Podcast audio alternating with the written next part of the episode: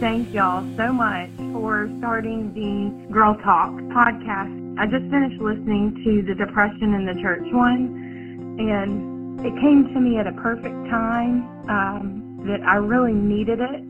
And God knew that, and He used your radio station to encourage me and speak to me.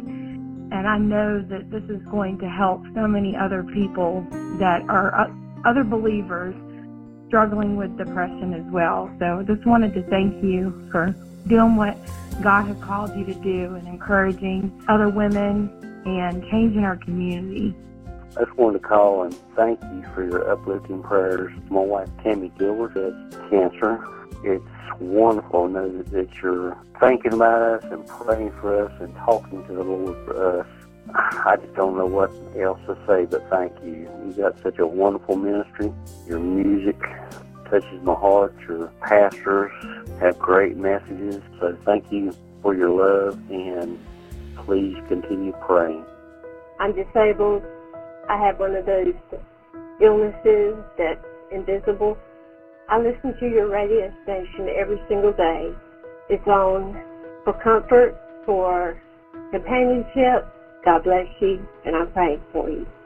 I appreciate the hope that you guys are given. Uh, my wife is 36 weeks pregnant with twins, and through some circumstances and uh, struggles of friends who have lost their spouses in childbirth, uh, my heart has been extremely heavy this week with our scheduled C-section on Monday.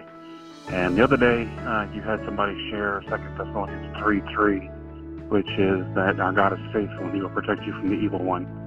And then just now I heard another one where from Isaiah, um, keep him in perfect peace whose mind is stayed on you.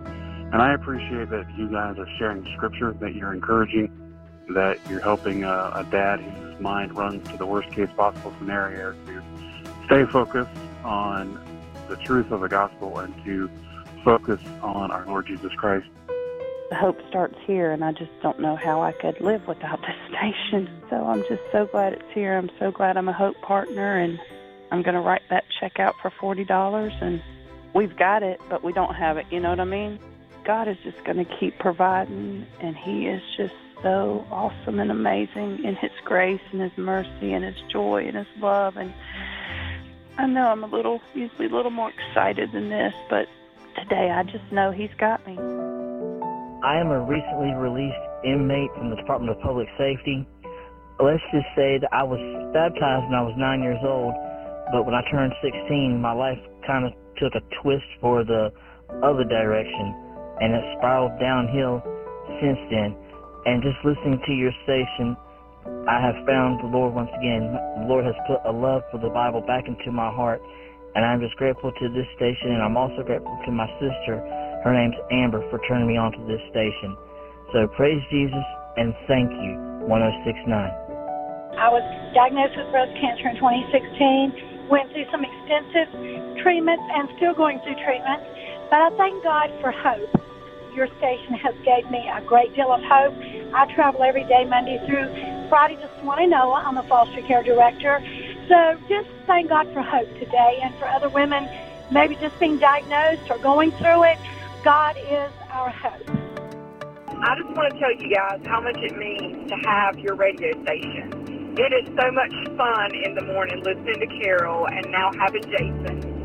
And just the music puts you in the right mood to start your day and to be able to go in and work and to shine a light for God.